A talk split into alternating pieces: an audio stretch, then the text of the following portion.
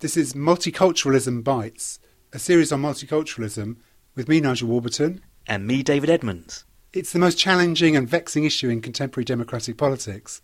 How should individuals and governments balance the competing claims, values, and practices of different cultural groups? In Britain, Christmas Day is a national holiday, but Passover and Eid are not.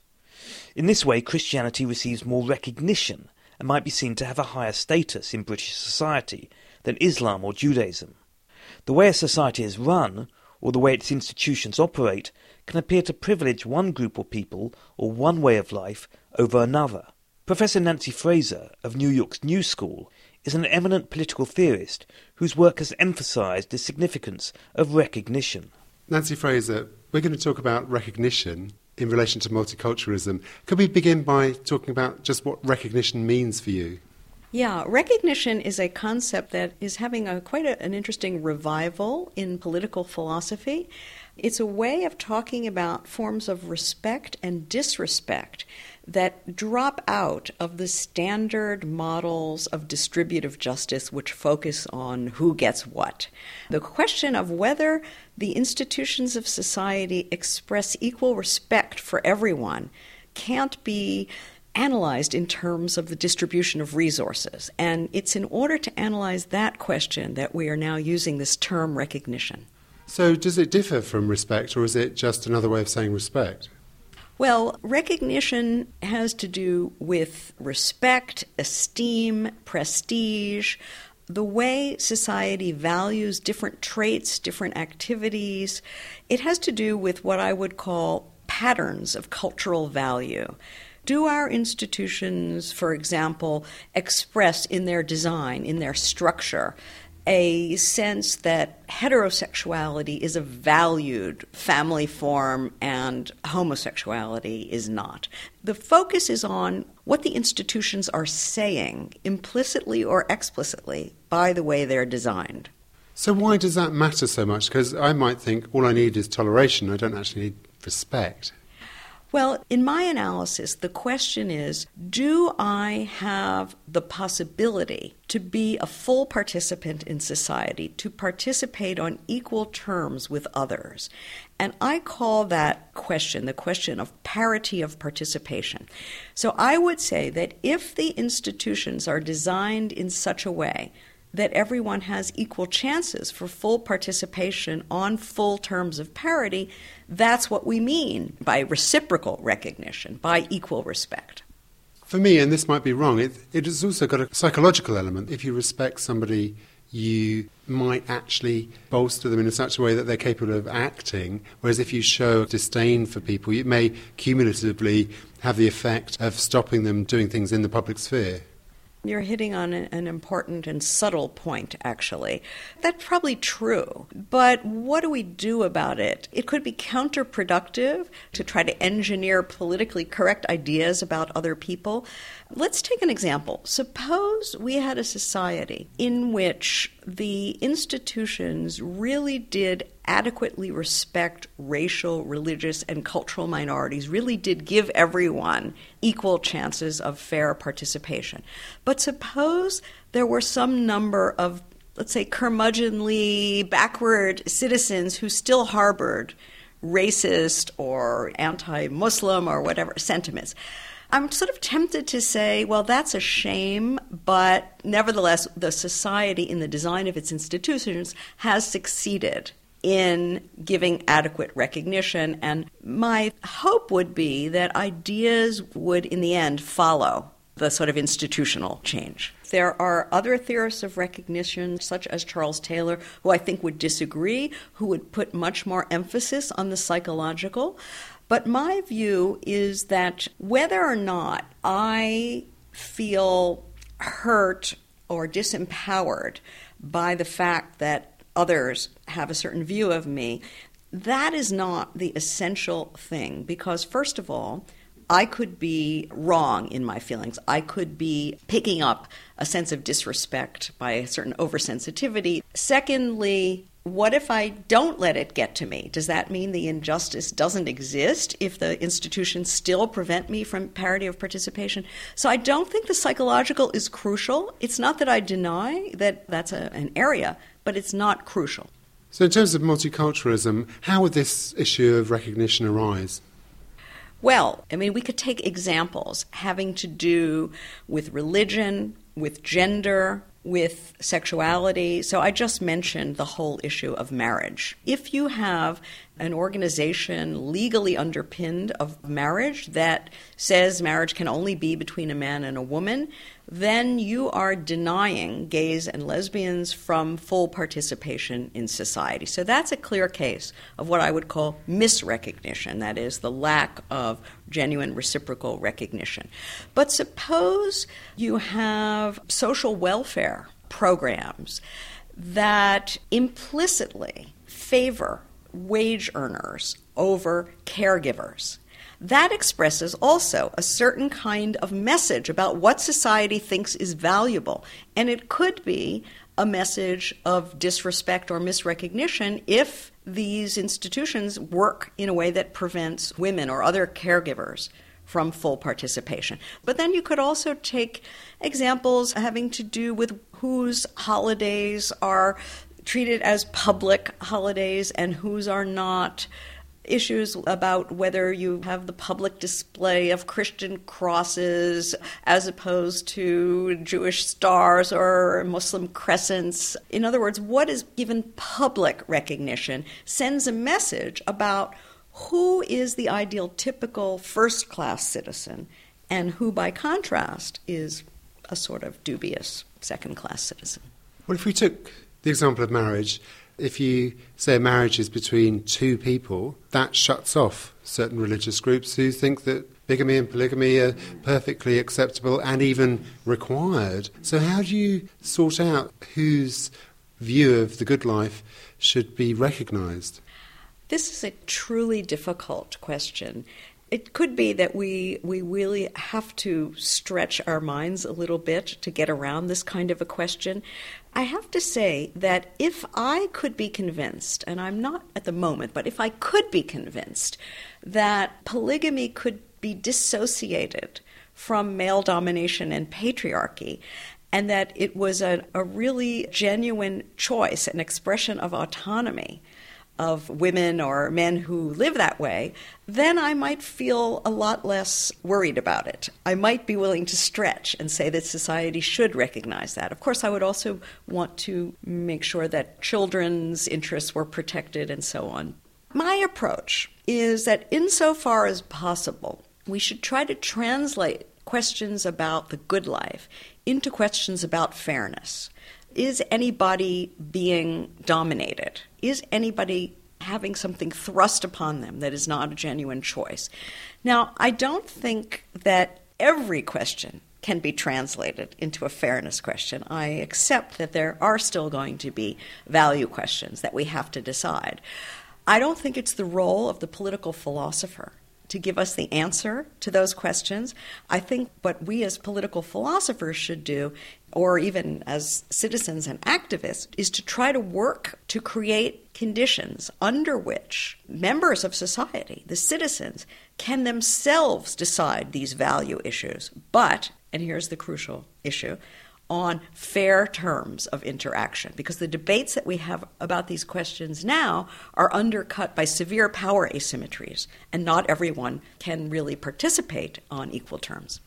One of the asymmetries that arises in that context is surely an asymmetry when you use a democratic voting process because we're often talking about minorities. Even if the majority of the minority vote in favour of a certain outcome, they're still going to lose. They're not going to get their particular way of life acknowledged by the wider society. Is it all going to come down to a democratic vote, in which case minorities are going to be exploited? I think that the key is to figure out what sorts of issues allow for quote unquote peaceful coexistence of different forms of life so that you can pluralize institutions, and which questions do require a sort of common public framework.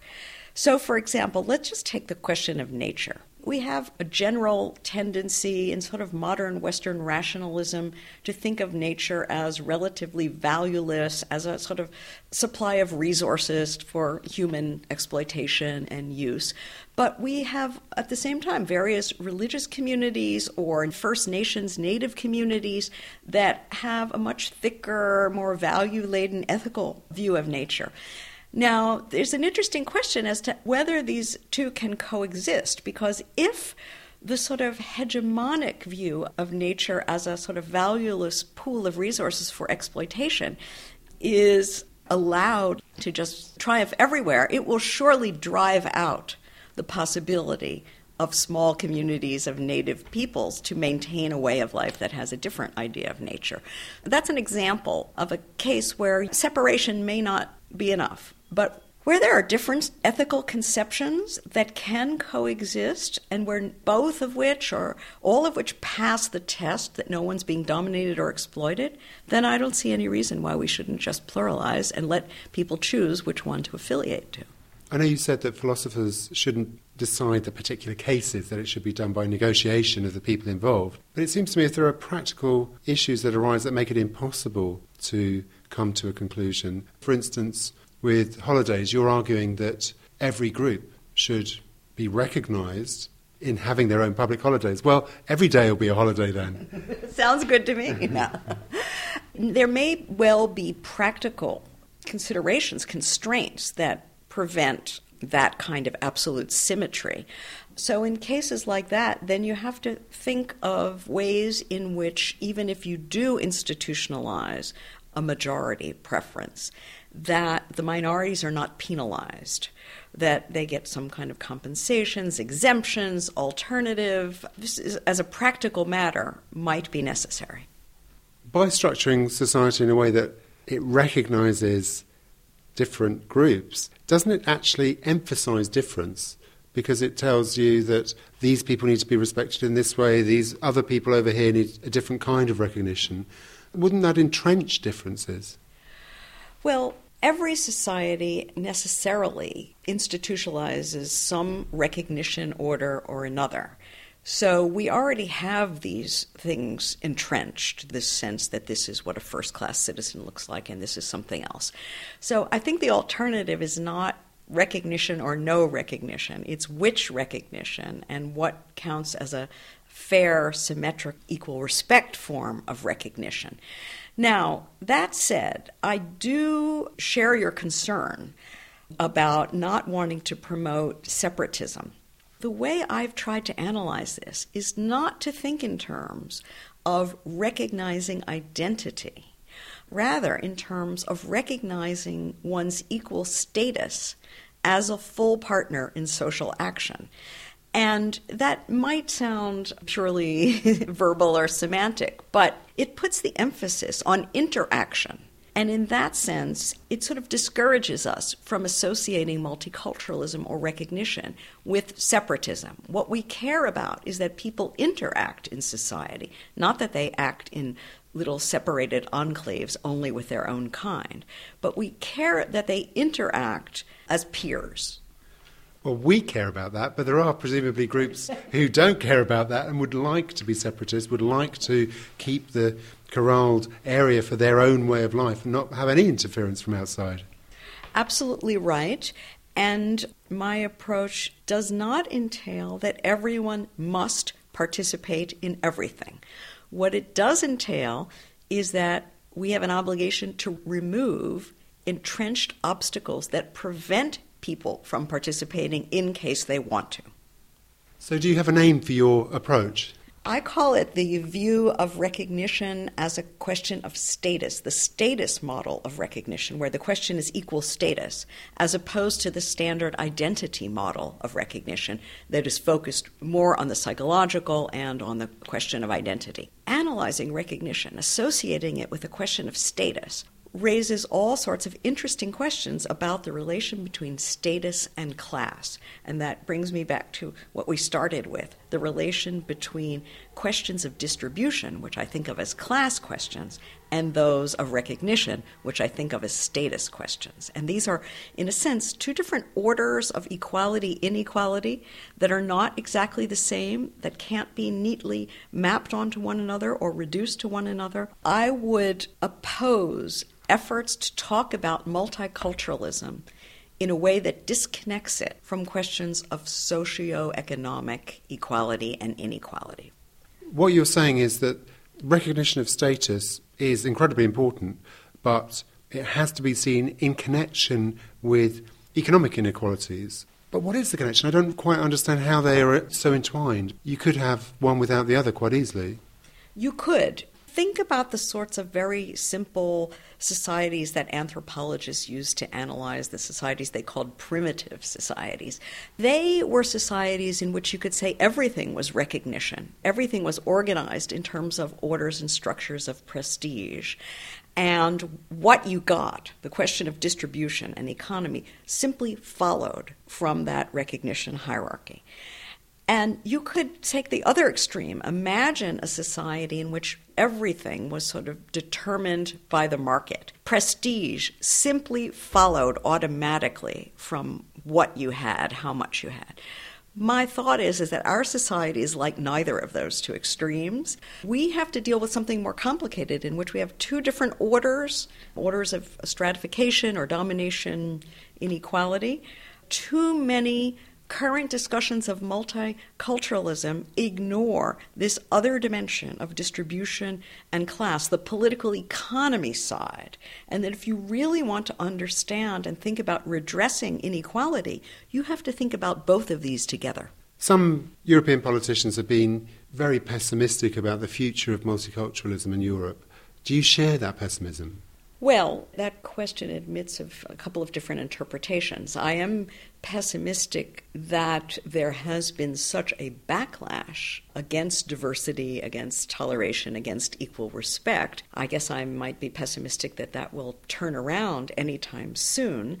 But I firmly believe that it is only right that it does turn around at some point. And I suppose it's really connected to the level of socioeconomic insecurity that people are experiencing, which again brings me back to that whole question of the relation between recognition and distribution. One way in which they can be related is that people who feel that they are the losers in, let's say, economic globalization, that their forms of life are threatened and their, their standing in society is threatened, will often react defensively by insisting on their superiority in some other respect. I mean, we have a long history in the United States. White racism gave poor white Southerners a sense of being superior to somebody, even as they were really living a miserable um, existence economically. Nancy Fraser, thank you very much. My pleasure. Thank you.